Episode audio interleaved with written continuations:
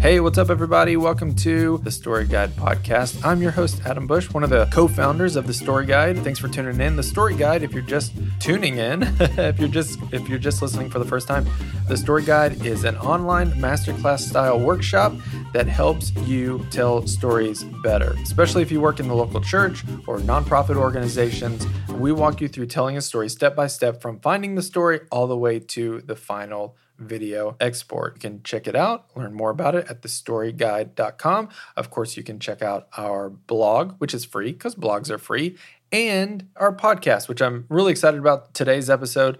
I sat down with my friend Tory Cooper, who is the film director at Church on the Move. So, a little bit of understanding here. I work at my home church in Tulsa, Oklahoma, Church on the Move, where I'm a storyteller. I work almost every day with Tory. Um, we're going to explain a little bit about how our departments are structured, that sort of thing. But Tory and I have traveled the world telling stories. We tell stories weekly here at the church uh, with the storytelling team, which I'm a part of, and then the film team, which he leads. And uh, so today we're just sitting down and talking about what our uh, structure looks like, but also we're talking about gear. Uh, we don't talk a ton about gear on the story guide uh, just because I don't know. I don't know why we haven't, but we're going to talk about it more, including today. Tory has overseen a couple of different purchases, pretty substantial purchases uh, with gear here at the church. And so we're going to talk about the kind of gear we use at the church and the decisions that he's made, the why behind the gear choices that they've made. So it's great conversations, about an hour long, and I think you're going to really like it. Wait till the end, especially because I give him a little fun test where I say, All right, Tory, you're just start, starting out in video.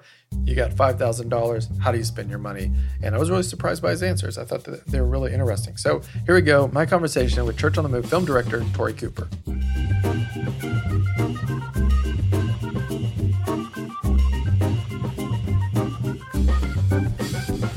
Just kind of jump right into it. The way that we make videos here at the church is quite a bit different than any other church that I've ever visited because most people, most departments, if they have if they're large enough to have a few people, they they all work in the same mm-hmm. department, but we're not really like that. Mm-mm. Why don't you talk about that a little bit? Yeah, so I think I think one thing that like what Adam says is separates us from other churches, all other churches that I've worked at, is um, we have a story team mm-hmm. and we have a film team. It's like that in the film world with like movies and commercials. You'll t- usually have producers or writers. Yeah. And then you have the actual team that produces and like does the production of the of the pieces. So that's kind of the model that we take here at Church on the Move, which I think is really cool because it allows us, the film guys, to really focus in on our craft and it allows the storytellers to focus in on their craft and yeah. storytelling and and I think man one reason why I love our stories so much is because we get to come together in our expertise and really tell great stories with great visuals that point people to Christ. So yeah. that's one reason why I love working here is just because that is a different model than any other church I've worked at. And you get to work with cool guys like you and Chris and that love story and have a really good wisdom about story. And then it can partner with me and my guys that really know visuals and how to yeah. bring those stories to life. And so, yeah. Yeah, I, I do think it's a great mix. Let's, man, we could talk about a lot of different things that I think would be helpful. But one thing that we can share a little bit about just like how our departments are structured, I think that's helpful for yeah. people. So we we work at Church on the Move on what we call the experience team, which the experience team, I think that's that's still the name. Sure. Yeah, for There's now. been some questions about changing it, it but, but for this podcast, we're the experience team. if you work in the church world, you know that like names change all the time. We've been the arts department, which I think is still an appropriate yeah. name. We were have maybe we've been communications. Communications, before. marketing. There was one name that we had that I was just like that. That name is really confusing. I can't remember. But basically, our team is in charge of stories, videos, social media, graphic design, interactive, and I think did I cut? Is that that kind of marketing, social? Yeah. Okay. Marketing. Yeah. So, yeah. So all the all of yeah. that kind of stuff. So it all works together. And then we have a department director, but but Tory and I we report directly to the film and story director, who is Chris Munch. And on the story side of things, we've got Chris is heavily involved in stories, and then I'm a storyteller, and we have one more girl who uh, we actually just hired, Kendall. Uh, she's a storyteller as well. We have a small Go team, which is what we call our volunteer teams. And um, so on our side, we're responsible for finding stories, developing stories, writing stories, Yep. and then um, pitching those stories to you guys. So talk about your side a little bit. Yeah, so our side is the way I like to say it is we oversee kind of anything pre-made that the church does. So that includes photo, video, motion graphics, even stuff, you know, on the web that's pre-made as in like, you know, motion graphics or photo. Um, but we have our actual team is me, uh, and then I have two full-time guys. One he's a shooter and animator and then another guy he does editing project management and then we have two interns as well Yeah. And then we have a, a big roster of freelancers that we Mhm. like to use Yeah. um, that is mostly in town but there's a couple that's out of town Yeah.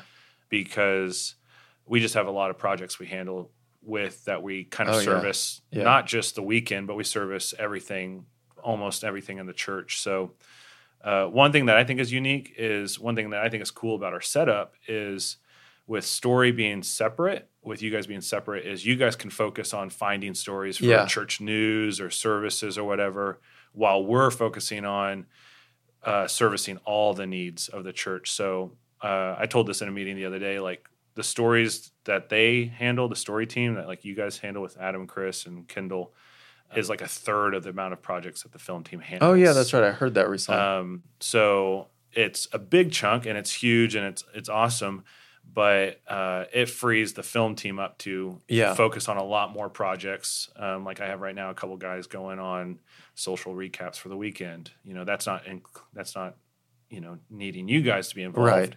But it frees you guys up to be able to be looking for stories, finding stories, developing stories.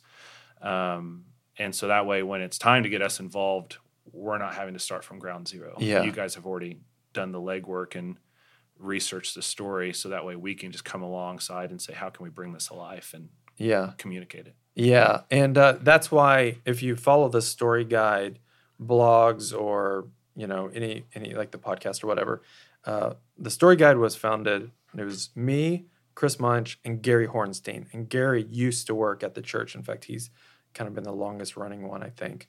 Um, uh, he lives in Denver now and works at another organization, but we use him a lot. Yeah. and so that's why a lot of times if you watch our blogs or whatever, you'll see like, oh, this it's story guide or freelance or church on the move. Like it's all just yeah. we all just kind of work on a lot of the same projects together. Yeah. It's, uh, that's true. That's one thing I tell our interns is like, if you come an intern, don't worry about making money because we have opportunities to make money. Oh yeah, yeah, So it's good. That's that's awesome because I think it also feeds into the development. Is Absolutely. you're not just working on church work, you're working on, you know, you might be working on something for a nonprofit in town Mhm. or an animated video for a commercial or Yeah. shooting a HR management systems company's Oh, dude. video that I helped Adam with a couple weeks ago.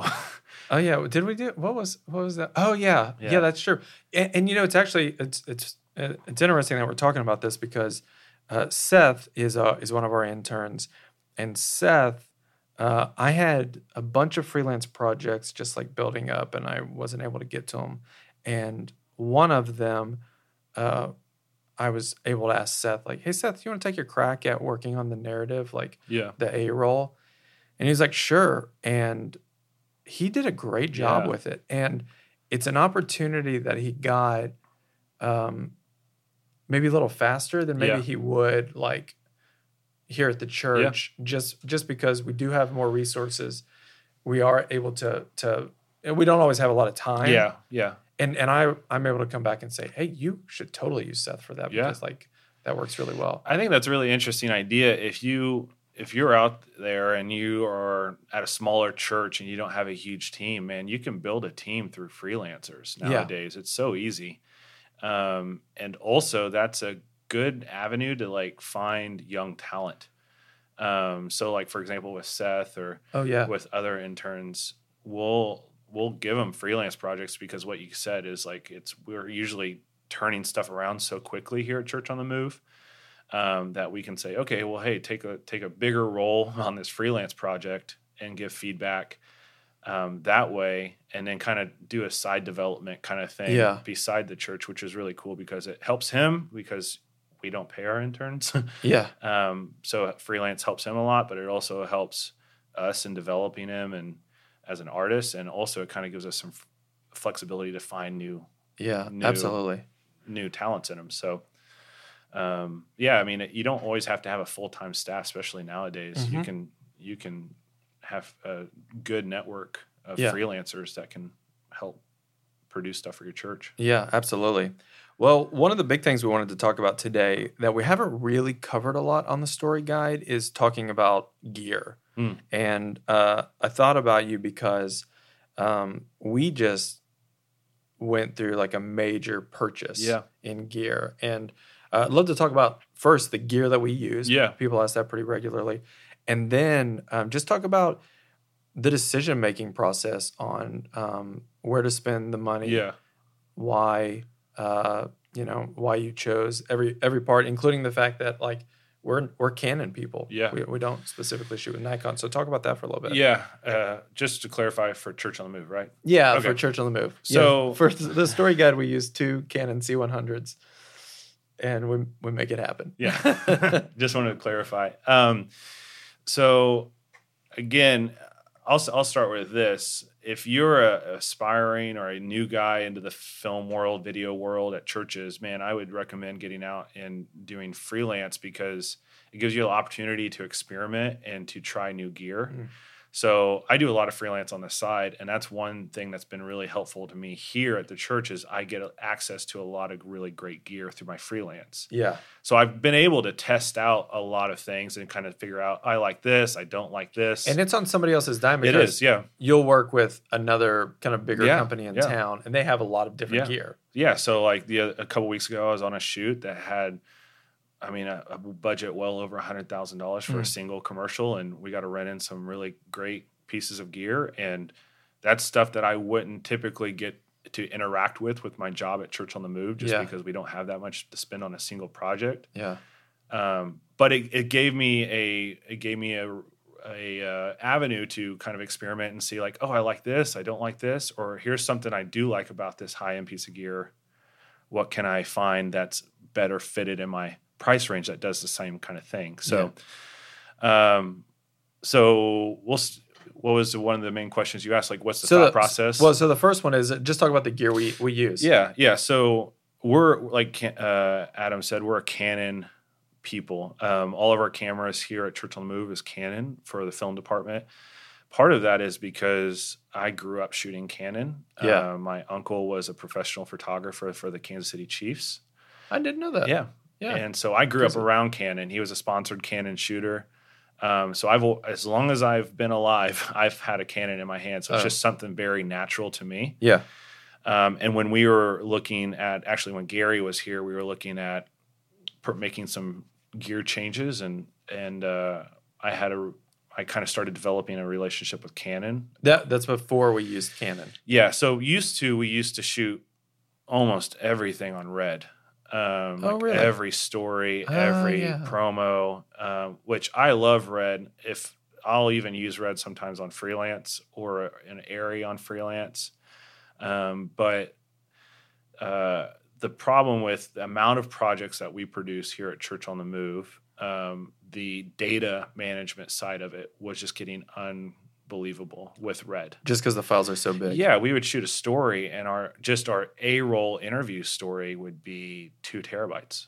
oh wow Just the interview, no B roll, no nothing. So you'd get a single project that would maybe be three terabytes by the end of it, and you do that. I mean, back then we were doing 20, 30 stories, maybe 15 to 20 stories a year. You, Mhm. you just multiply that. That's an amazing amount of data um, just for stories. And so that's we were just kind of wondering what's a, is there a better solution out there um, for data management? Also, we were just wanting to go more in this running gun kind of style. yeah Red is great, but it's more of a um, you got to light everything really specific. Mm. You got to it's a lot more dialing in work versus like a documentary camera. yeah You're not going to take Red to Africa. I say Well- that jokingly. Tory, Uh, Tory's making that joke because Tory and I went to Africa on a shoot for Church on the Move, and there was another guy there, another video guy. He was awesome, and um, but he he was having to do a different thing, and so he Yeah. was lugging around a red the whole time. I think I counted like 10 Pelican cases that dude was carrying a solo guy like Yeah. around Africa, which Yeah. I was just like, good grief. we had two, two, two Pelicans and a back and a backpack. Oh man, yeah, Adam keeps me on a very strict bag budget when we travel because he doesn't like to check bags. I hate checking bags. I hate the idea that I've taken this really long flight. I'm Yeah. very tired, and now I have to go wait again. it's it's quite nice. You Yeah. got me on the away bag, so now I Oh, just, yeah. I don't even check a bag when I travel now. Yeah, Uh, but anyways, we were wanting to go more documentary, and so uh, Canon just released some new C100s at that time. It was huge. It was. I mean, it was pretty much a game changer. So um, somehow I don't even remember. I got connected with a rep at Canon, hmm um, and we started talking, and um, we made an order for C100s and Canon cinema lenses, uh, the primes back in that day yeah, uh, and that's what we used. That was our main source for a couple years. Um, every project that we, almost every project we shot was on those um, until probably about honestly January. We got some new gear, and that was the first time we've gotten new camera gear. yeah, Um, and so through that, we we've really established a great relationship with Canon, and we were able to just some. I, I mean, I had a really great relationship with Canon because I started using Canon more on freelance, and yeah.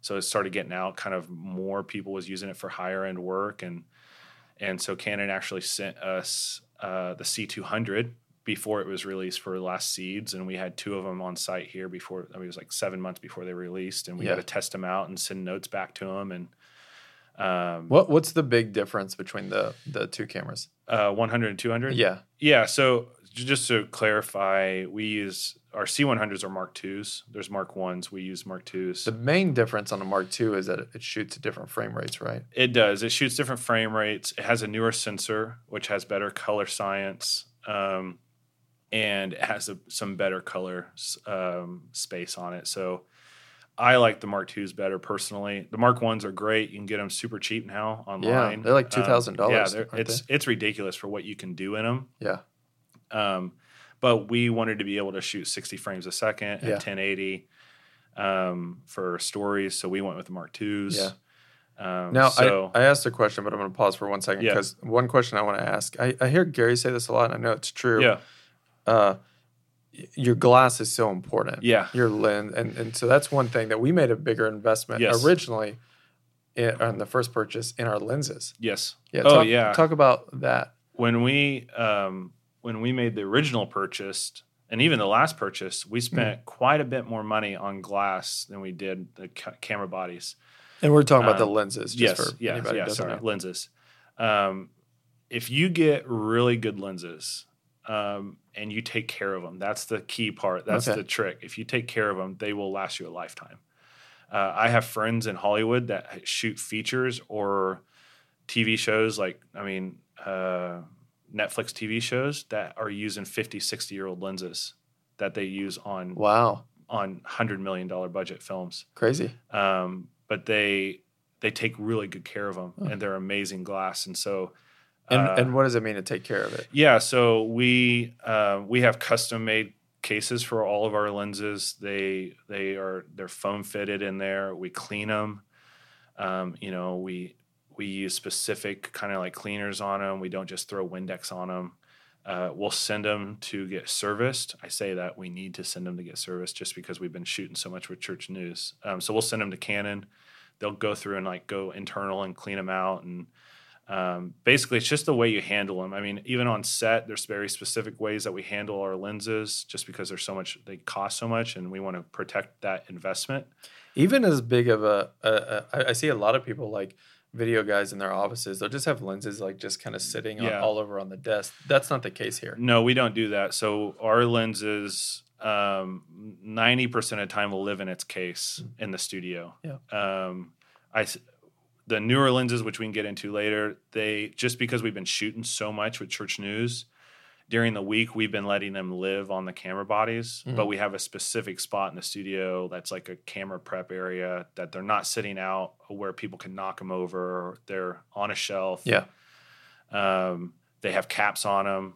They're, you know, they're safe. So, uh, yeah, we we wanted to invest in glass and lenses, and then let let's take care of them. And they will glasses glasses lenses will last way longer than camera bodies. Yeah. Camera bodies will typically last about two years Oh wow. before they're outdated, technically. Um, but lenses will last you a lifetime if you take care of them. Yeah, that's awesome. Okay, so uh, let's see. I've asked a lot of questions. So, also, yeah. just so Yes. you're another thing about lenses is, um, a- lot of people think I'm going to get this biggest, baddest camera body. So, like, I have some friends. The new, newest, biggest thing is 8K. 8K is the thing, right? Yeah.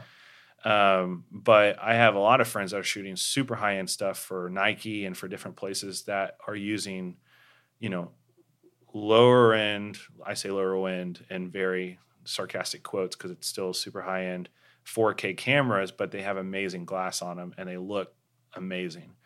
Um, it's I I tend to say the lens is more important than the body or even the resolution. Yeah. Um, it's it's because that's what gives you that character. That's what gives it Mhm. that look. Um, it's all a partnership. The body is important, but it's not all about resolution. Yeah, I think one time we were uh, in my garage and we put one of the cinema, cinema, the Canon cinema lenses Yeah. on. I think it, I had a maybe like a T5. Yeah, yeah, Yeah, and we are just like, it looks pretty good. yeah. I mean, I, I've always wanted to like do some like. Well, I mean, I'll shoot. I'll put some of the cinema lenses on a 5D and shoot sometimes Mm. just for size ability, and it looks amazing. Hey, want to take a quick break from our conversation to talk a little bit about the story guide, which is uh, the uh, the engine that makes all of this possible. The story guide is dedicated to helping you become a better storyteller, especially if you work in the local church. We offer. Uh, Online masterclass style workshops uh, that take you from A to Z, from finding a story all the way to that final export that you can show in your services. Also, the story guide has a ton of free stuff, including a free blog you know, because blogs are free, where we talk about practical tips on how uh, to be a better storyteller. Tips from all the way from uh, how to color in Premiere to uh, how to uh, travel and document overseas uh, with as little gear as possible to uh, one of our latest blogs, which is uh, titled I Hung Out with Ira Glass and comedian Mike Birbiglia, which is all about the story guide's uh, experience of going to New York and hanging out with some of the greatest storytellers of all time. You can check all of that at, out at thestoryguide.com. While you're there, download free resources. We've partnered with a great church in Oklahoma City called New Song Church, and they have made uh, their art and videos free available for you to download and make it your own. You can find all of that at thestoryguide.com. Hey, you know, we need to get back to the conversation, right? So let's do that right now. Okay, so um, uh, COTM's original purchase was a couple of Canon C100 Mark IIs Yep. and some Canon cinema lenses. Yes, Um, it's like the the whole kit. that was okay. primes, primes. The primes, okay, uh, but but we've made a, a newer purchase now. So let's let's talk about what we have, and then we can talk about why.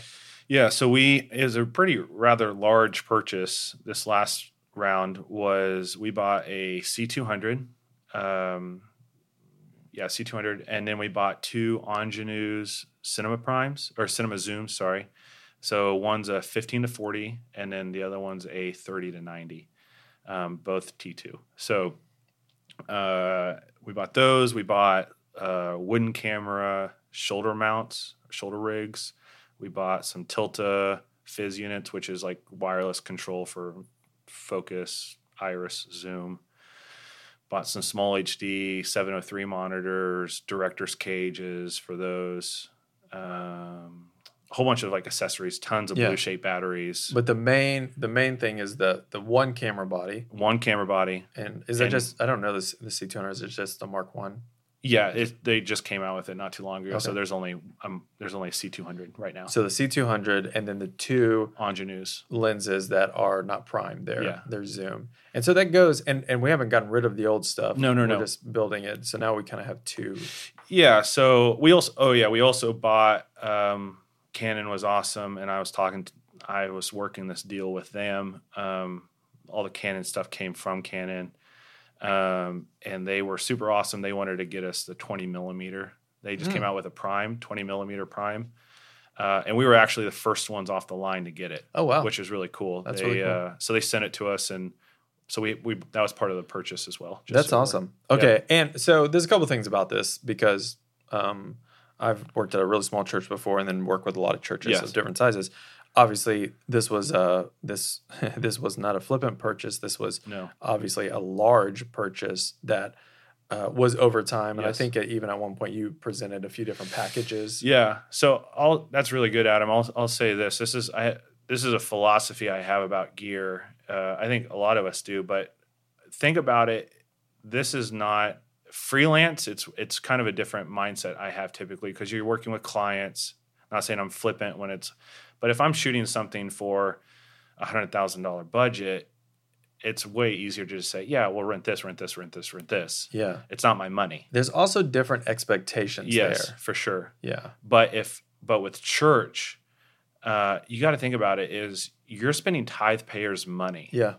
And I had someone say this to me when I was younger, just starting out in the church, and it really kind of affected the way that I think about money in the church. They said, if could you look at a tithe payer and and qualify why you spent this money? Yeah. And that was really kind of an eye opening thing to me. It was just like, oh man, because I know that the tendency is more gear, more gear, more gear. I Mhm. mean, even today, even we, I mean, we're talking about this huge purchase we just did, and me and my one of my guys, Garrett, was going through little things that we need because there's little accessories that it's just gear. Uh, let me just free you from this. Gear is a never ending race Yeah. if you're getting in the video world, there's always going to be newer cameras. There's always going to be something more that you need. Yeah.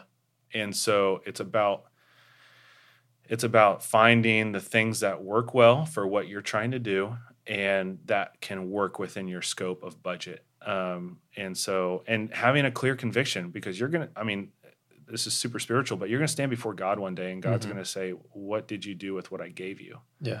and I want to have a clear conscience saying that I stood before the tithe payers or my lead pastor or whoever and say, no, this gear was qualified by this. Mhm.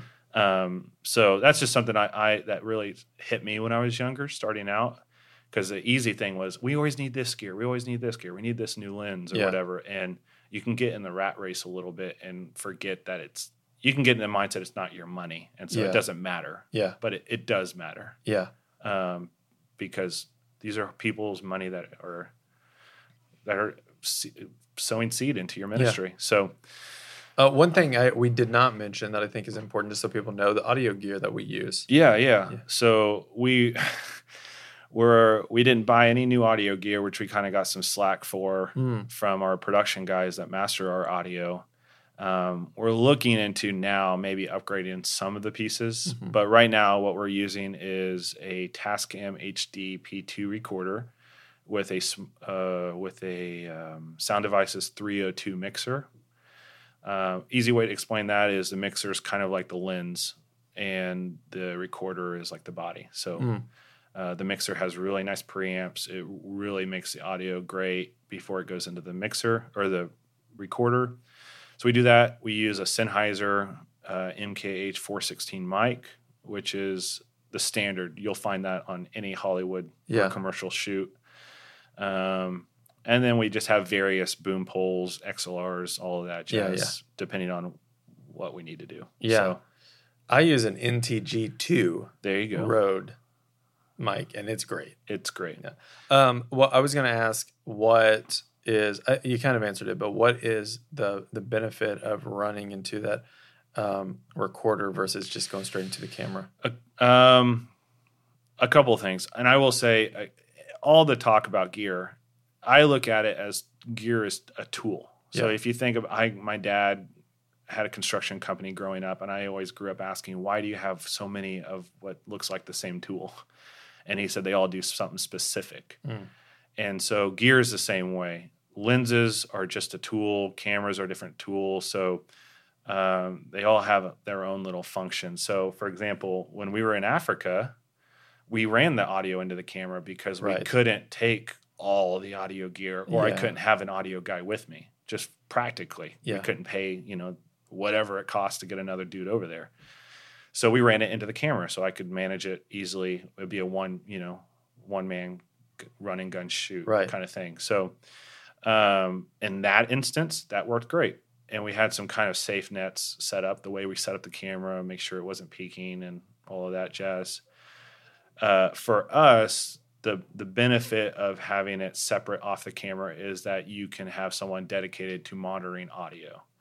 If I, you know, if I'm trying to get the shot, trying to, you know, move around, trying to make sure the lighting's okay, it's just another thing that could you could miss, if that Mhm. makes sense. Yeah. And so having a dedicated audio person, um, having a dodi- dedicated audio person just helps.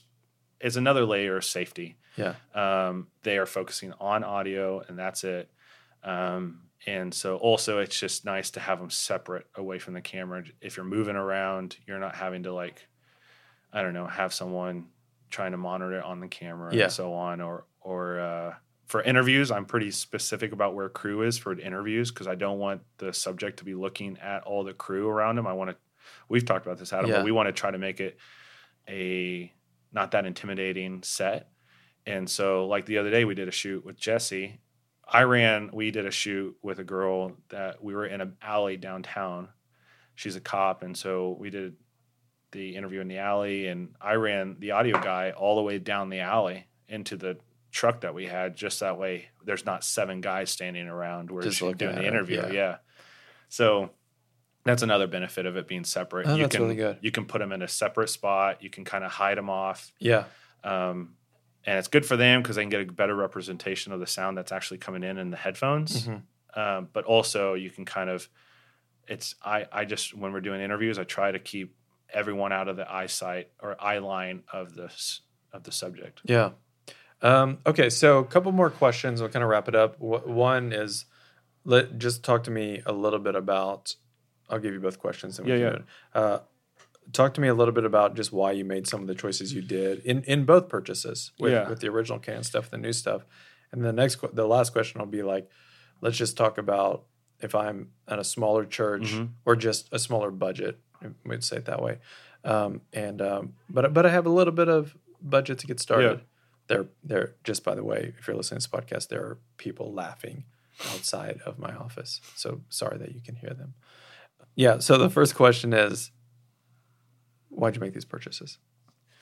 Um, so we made these purchases because uh, at the time we were doing church news and we were wanting to go through church news. Which we should talk about what church news is, Yeah. and and we'll probably do a podcast episode about it. But uh, last July, uh, here at the church, we decided, you know what, lives aren't important.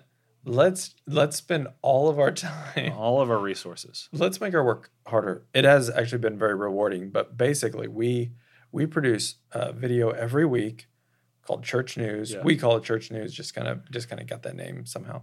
Um, we I guess we technically it's titled A Church on the Move. Yeah, Uh, we've done how many episodes? thirty-four. We've done 34 episodes. We've Yeah. done an episode every week since we started. Yep. Uh, and we tell two to three stories of reporting on what God is doing Yeah. through us in our church, around the world. It's a big undertaking. It's a huge undertaking. Um, Every week we do this. yeah, We just got the first break, yeah, which has been three weeks, and that's been amazing. yeah, Is that right? Yeah. yeah, yeah. Yeah. Two weeks, and Oh. then we ended up cutting the one week that we Oh, worked the That we- two weeks off. We fit it. We Yeah. did get it, but that's Yeah. right. Oh, that's, I Um, forgot about that. well, that's a, that's another story. Right. Uh, yeah, it, it's been a whirlwind. Um, so the idea was that church news would be this kind of vlog, documentary, very run and gun kind of style. Yeah. Um, which before what we were doing was very, um, Very polished. very, yeah. I, I don't. Maybe different. I the reason, yeah, you could say polished. I guess it makes it say- sound like we're saying now is not polished. No, and it's very polished. Um, yeah. I would say very s- staged. I don't know if that's a No, I think hard way to say. I think it. that's good. Like we did a lot more promos, scripted things. Yeah. We did like sit down interviews with very intentional B roll. Heavy, heavy music. heavy, yeah. So it was a lot more like dramatic. Maybe is a better way to Yeah, say that's it. good. So in that world, primes rule the day. Um, you can set up very specific shots with a 24 millimeter Oh, or yeah. a 50 or whatever, and um, you can make very cinematic looking shots because everything is very controlled. That's a good way to say it, controlled. Yeah. But going into more documentary, Right. having being stuck to a 50 millimeter is not always the best case. Oh, okay. And So, so, uh, hold on one second. So Yeah. just just so we're tracking, with the original purchase of the Canon and the cinema lenses, Prime was a great decision because the Yeah. kinds of stories that we were shooting were very uh, controlled. very controlled. Now, after 32 weeks of making this more documentary style video, uh, we're in a situation where we need some more options. Yeah. Well, I, well, yes. It was actually about like eight weeks in. About, No, probably right, like six yeah, weeks in. sure. We were like, we need some because it because if you're shooting, you know, if you're walking around with somebody, you can't just pop, you know, say, "Eh, "Hold on, everyone, I got to change lenses." Right. you know. Um, so we started. I started noticing there was just a lot of inefficiencies with how we were set it up. We used to like our you know we used to shoot with tripod and ronin and very you know sliders and different things like this and now that kind of stuff doesn't lend itself to documentary Yeah. like so we were using my own personal shoulder rig that i use on freelance and then, uh, to test out and see if we like shoulder rigs or see what we wanted to do and um and so that's kind of like why we started seeing okay if we're going to keep doing church news Yeah. we need to kind of rethink about how we're how our gear is aligned so that way we can accomplish this new goal. That's really good. um, and it's not saying that we got rid of everything old old because again like i said the stories that we do is only a third of the amount of work that we do. So we still do promos. We still do stuff.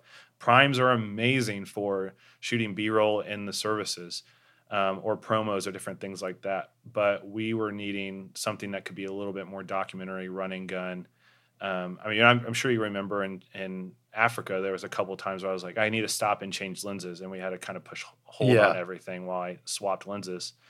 Um, so yeah, so that's one reason. That's the big reason why That's really good. we were looking at. Oh, we need to we need to make a change um, because we were being we were creating so we were creating so much and so fast that any little inefficiency just got blown up Yeah. because we were needing to create an episode every week. right. So it's as petty as it sounds, you know, changing lenses that might take two minutes. You do that four or five times during a shoot. You do that every week. It just it just slows the process down Yeah. a lot, or batteries, or everything. So that was the catalyst for the change. And then the body, are you just making an upgrade? Yeah. or- So the body um, was we wanted to. We felt like it was in time to make a change, just resolution wise. Um, just so everyone's aware, we broadcast everything at 720p. So That's crazy. uh, yeah, a lot of people think you know 1080 or 4K. Um, Why do we do that? it's it's honestly why what they can broadcast in the room. Um, like Oh. the screens are broadcasted at 720. The cameras shoot 720. Uh, like the actual broadcast cameras, Yeah. like for the live stream, is shot 720. So that's just what we deliver in is because that's what they're outputting from the room. So we want everything to be in the same format. Yeah. So we output everything at 720, unless it's like social, then we'll do 1080 or something like that. Yeah. But um, so yeah, so for the body, we felt like it was time to make a change and make the. It's funny. We were went from RED. We were shooting four, five, six K, down to 1080, and then now we're feeling like we need to make a jump. We felt like we needed to make the jump back to 4K. Yeah. Um, for a couple of reasons. One is, uh, again, with this documentary idea, you can get two shots out of one. Yeah. So you have one camera, you know, on a shoulder rig or an interview shot or whatever, and it's way easier to bump in digitally, zoom in, and get a second B shot out of your main A shot. Um, and so that's the reason why we made the change to 4K um, to jump to C200 because it shoots 4K and it has a couple other things. Um, I love that. I love that everything is it has a why yes. behind it. It would be very easy to be like, oh, it'd be really cool if we had this, Yeah. but it's a lot uh, wiser Yeah. to say we could use this because of this. Yeah, I think that's one reason why, um, why we were able to make the gear purchase that we were we Mhm. were able to is because for so I've been at Church on Move for six years, and so for the last six years, I've really worked hard to build trust with my leaders and uh, with the people that run the church. so if I say, hey, I, I need this piece of gear, they trust that I have thought it through Mhm. and I'm not just wanting to spend something frivolously. Yeah. Um, and so that's a good re- I had someone tell me, well, actually, you were in the meeting. Angela, our chief of staff, said in a our process meeting, if someone can feel your pain, they will care about your pro- your uh, process. And I'm going to say the same thing about gear. If someone can feel the pain of your inefficiency or the lack of gear to do your job, they will care about what's the what's the solution to that problem Yeah. um, and so that's what I did. That's that's I I spent weeks collecting and figuring out okay what would be the ideal situation that what would make us super efficient if we're going to keep doing church news. What would make us efficient? Um, efficient. I'm going to say it one more time That's fine. efficient. Yeah, there it efficient. is. Uh, efficient, and what would what would you know help the church because to get church news done, we were renting like crazy Yeah, yeah, that's every good. week. Um, we're renting, you know, I mean, just all kinds of stuff. Lights. We were renting, you know, shoulder rigs. We were renting some I don't know, just just stuff that just kind of kept accumulating. And Yeah. so for I spent probably about a week, week and a half with my with one of my guys, Justin, um, just collecting data and just figuring out how much are we spending. Actually, it's probably about a month, month and a half.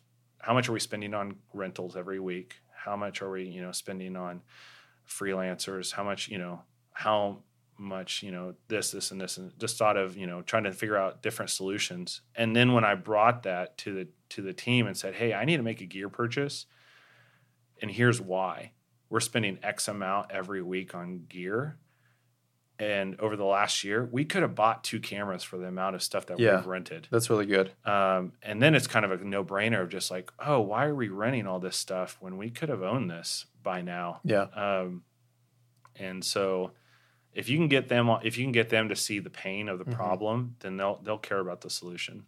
So That's awesome. Okay, so let's just kind of wrap up with um, talking about. I think I, I think this is probably a good little. Um, uh, Adam, I got Yeah. one more. If you're all right with it, I got one. Go. Just on that pitch, you mentioned this earlier, and I, I just remember we didn't get to it. I did present different options.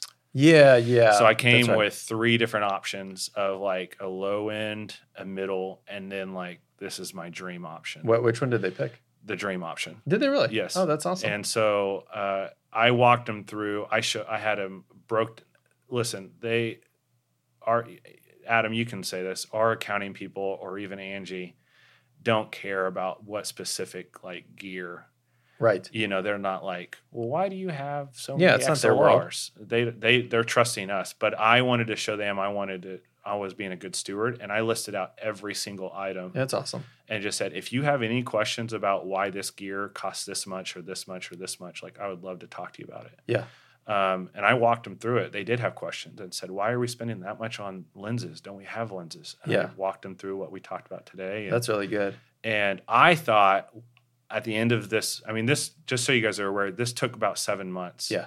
of going back and forth and, and of collecting data and figuring out what we wanted and all that. I thought by the end of this process that they would go with the lower end option. Mhm. And I've kind of settled it in my spirit that like, okay, this is what Yeah. we're going to do. I can make this work. And then at the end, they said, we'll do the, we'll do the, the top tier. That's awesome. And I was just like, whoa. And I just, I thought that was pretty amazing. That's a really good testament Yeah. to just to, to I think the uh, uh, transparency Yeah. of the of the project and and then just being a really good steward of what you Yeah. were already given. and I and I I tried to figure out you know what's ways that we can be effective in, Yeah. in the way that we're spending money. So we did a lease. We're not pay, we didn't pay it all out front, and I worked some deals with Canon and some different people where um, they had a really good lease structure, and so it was it was. I set it up to where I said, "This is what we can pay cash. This is what we can do lease. You know, all this different stuff." And and again, uh, it was met with we'll do exactly with what you were hoping to do but uh, because it was the transparency so give them give them options give them say hey That's man great. here's the options and and explain the differences between the options. Don't just come in and say, here's options, but here's the one we really should do. Yeah. Explain this is option one, the lowest one, and this is this will get us by and this is you know what it will save us or Yeah. whatever and then option two this is what it benefits this is why the cost difference Yeah. and in option three this is why there's such a big gap between one and three and this is what it buys us and for us we were at a place where we were able to make that jump where the benefit outweighed the cost That's awesome. The uh, let's say this uh, last question. I've got five thousand dollars, yeah and I'm a new video guy. My pastor wants to tell stories, Yeah. maybe shoot some promos, some talking head things.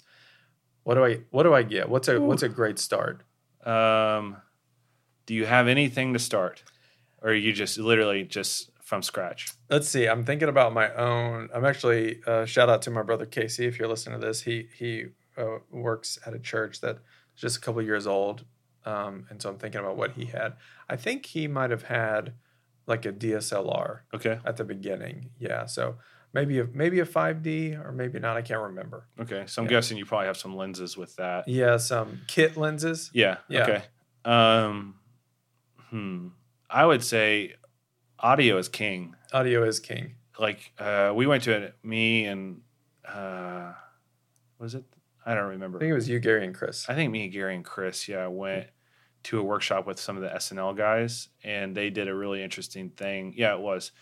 They did a really interesting thing. They showed a video of um, I can't remember. It was one of the. It was like a Hollywood blockbuster, Yeah. and it had crappy audio, but all the amazing visuals. And Yeah. it was just like, oh god, turn this off, please. And then they showed the beautiful, like clean audio with really grunged up visuals, and we were just like, oh, that's not that bad Yeah, right. audio man can can cover a lot of I sense. mean, it'll it'll make or break your video yeah. So I would say, man, start with audio. I would get um I would get some like I would get a good mic. Probably I'd probably do like the NTG two or three, like you said. like Yeah. you had get a boom pole. Um probably start with like a if you had a DSLR, I'd probably start with like a zoom because you don't have Yeah. you can't input Oh yeah, on a that's right. DSLR, so I'd probably do like a zoom. Yeah. Um, and then I would honestly try to m- make that DSLR look as good as possible. So I'd probably buy some lights. I'd probably buy. Oh, I forgot about lights. Yeah. Um, I'd probably buy some LED panels. They have some really cheap ones now. I'm trying to think of any specific, like quasars. I'd probably buy some quasars. Oh yeah, They're these LED tubes. We have them. We use them. They're awesome. I took some to Africa that's right. with us. They're uh, super small. They fit in a bag. You can get them all from one foot all the way up to eight foot long. You can change the color temperature. Super great. Um, actually, all of our trips that we've been on, I've taken them. I've taken Yeah, that's a right. set of them on. Yeah, Um, I didn't remember you taking them to Africa. I didn't. You're right. I Yeah. took the light panels that can run That's off right. batteries Yeah, because they uh, they have weird power over there. yeah. And so I almost caught my bed on fire one night. That's awesome. So with the audio, me, I think with the NTG three and the whole little kit, you're probably it's probably at about a grand, Probably. and then and some quasars you're probably looking at if you get like some like four foots you're probably looking if you get a couple four foots you're probably looking at 700 bucks okay, maybe so seventeen hundred dollars. 1700 bucks and then i would get some like c stands so you're looking at maybe like three there you're looking at another 500 bucks probably Okay, so we're up to twenty two hundred dollars, I think. and then um So what you've got left is lenses yeah uh, and tripods. tripods. Are you uh what kind of prom promos are we want or what kind of stuff you said just kind of all I think you're gonna shoot. I think you're gonna shoot. You know, your pastor wants to maybe shoot some stuff in the lobby or some announce Yeah. some announcement. Okay. So so I'd probably say get like a pretty good an okay tripod. You don't need to spend a ton of money on a tripod because the big difference between photo and video tripods is they all hold up a camera. yeah, right. Uh, but the big difference between really nice photo or really nice video tripods is they have what's called a fluid head, which Yeah. means you can pan and tilt super smooth. Yeah. So I would save some money and just buy a nice photo tripod. I have a couple photo tripods that we've taken on trips. I don't need to pan and tilt; they just Right. hold the camera up. Yeah. Um, you can get one of those for a couple hundred bucks. Yeah. So I'd get one of those. Um, you always get your beautiful Manfrotto stands, Adam, that you like to carry. I don't like to carry them. Uh, I bought these Manfrotto tripods at Best Buy Yeah, that are terrible. they are the smallest thing I've ever seen. But seen. they're and I bought them whenever I was a wedding videographer, yeah, and they were hundred dollars, and it was a huge purchase for me. and somehow they have stuck around. We took them to Africa. They're so small. they just they fold up anywhere. We've we've taken them all over the Yeah. world, and uh, I've got it's right in my case right Yeah. now. So So I'd probably buy like Slik has some really nice tripods. Like Yeah. the ones I carry are Slik. They're a little heavier duty than those Manfrotto, but they're you know you can find them on Amazon for hundred bucks probably hundred fifty. Uh, and then I'd probably buy um, probably some backgrounds, maybe some paper backgrounds. Mm, yeah, that's if good. you're doing announcements. Yeah. So you can buy. We have a whole stock of them here. Uh, just nine foot paper backgrounds from Savage. yeah, Um, they're about 150 a color. Yeah. So you could, you know, get some primary colors that you could use around the season. Maybe White, gray, gray. Um, so you don't want to get anything like that's too summery or too wintry. yeah. You want to be able to use them year round. So I'd probably stick to some neutrals. You know. So with depending on exactly what you get, we're up we're up to about three grand, and you haven't we haven't bought a body and we haven't bought any lenses. Yeah. So I was. So I'm trying. My for the churches that ask like because I get that question a lot. I have X amount of dollars. What can I buy? And I usually try to figure out what do you have, uh, and what can we get around that would make that work. Because it'd be easy to go out and say you need a new camera and a new lens. Well, it, you would eat five thousand dollars up so fast Yeah. with a new camera and a new lens, and then you wouldn't have any lights or any audio or anything anything else. Yeah. So I always start like, okay, you have a body, you have some kit lenses. Let's see what we can do with that. Let's cool. buy some audio because audio is king.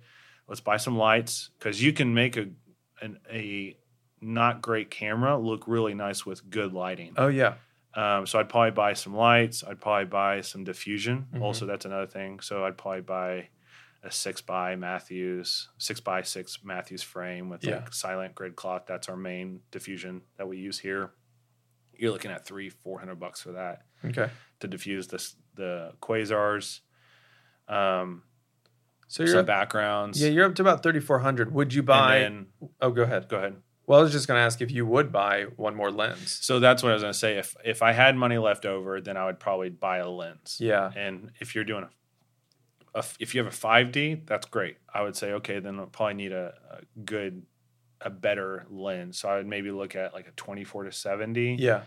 L a- what's series. that? It's a Canon L series. It's like a Canon 2.8 L series, or you could.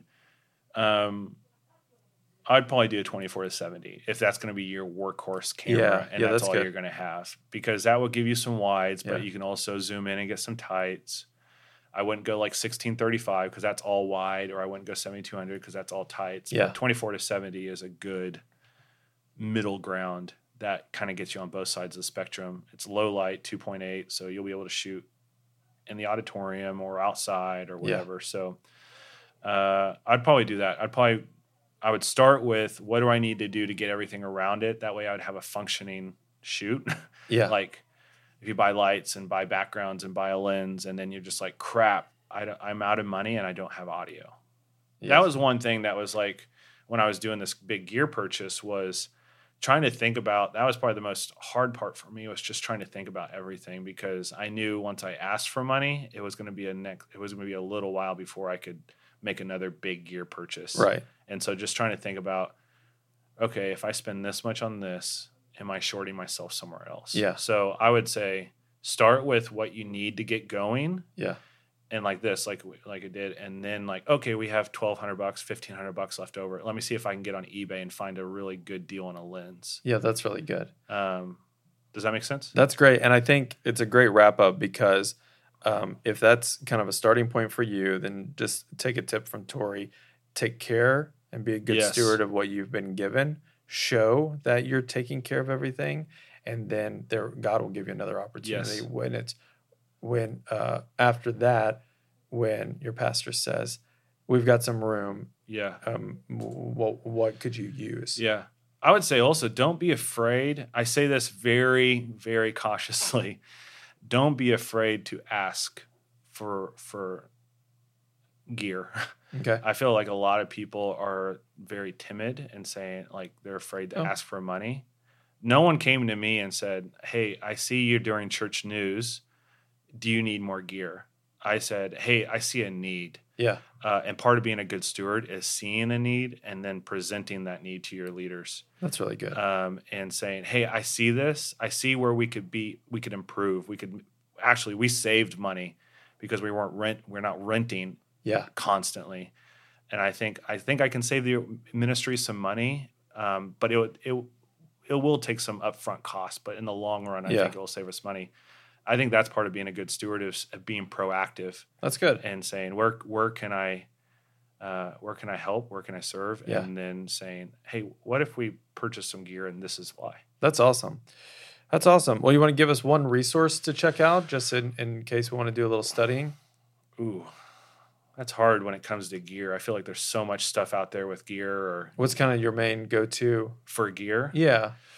Um, Or, or even shooting, shooting style, anything that might be inspirational. man, I I heard this from Furtick a while back. I was at a conference with him, and and he he he mentioned this in a little roundtable session that I was in, and he said their songwriting process, which is amazing, which I've used since then. He said it has three C's. It's always be collecting, always be connecting, and always be collaborating.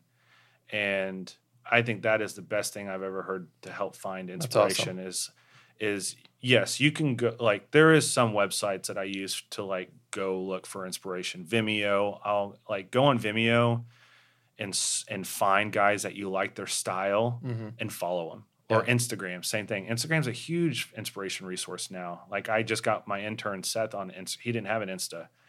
And we were like, dude, you need one for inspiration only. Like That's good.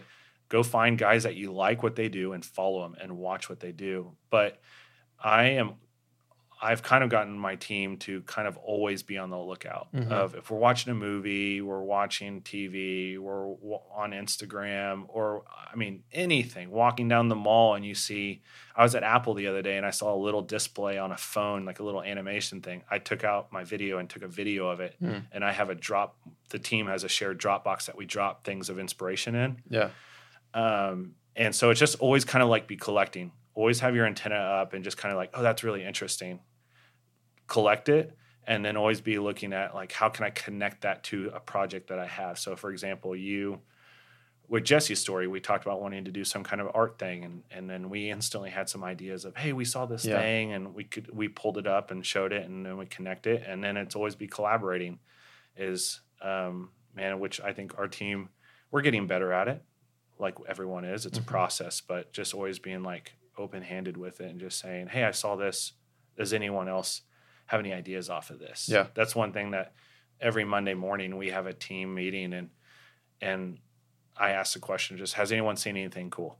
Not to do with any particular project. Yeah. It's just has anyone seen anything cool? Because you never know how that will connect or or spark something else in someone else. So that's what I would say about inspiration. Um, I know it's not like do this. No, that's really good. I know a lot. A lot of people think once you get to a church a certain level, you get some secret membership Yeah. to a website that has all the inspiration and all the good ideas. It's just about finding something that sparks something in you and then you realizing what what's happening in me and why do I want to recreate it or what do I want to do with it. So That's really good. All right. That's it. We did it. I thought we would talk for 20 minutes, talk for an hour. So that's great. sorry. Tory Cooper. Tory Cooper, thank you for being on the podcast. oh, thank you, man. All right. See you soon. Hey, that's it. Thanks for listening to the podcast. Hey, if you like this podcast and wherever you listen to it, rate it. That really, really helps us out. And uh, of course, you know, subscribe, like, whatever, whatever everybody does on this sort of thing. Uh, check us out on Instagram and Facebook. And of course, thestoryguide.com. That's where we have our workshop and that's where we have our blogs that we're updating all the time, posting all the time. Uh, if you have any questions, you can email us at info at thestoryguide.com. Um, and uh, we love you guys. We'll see you later.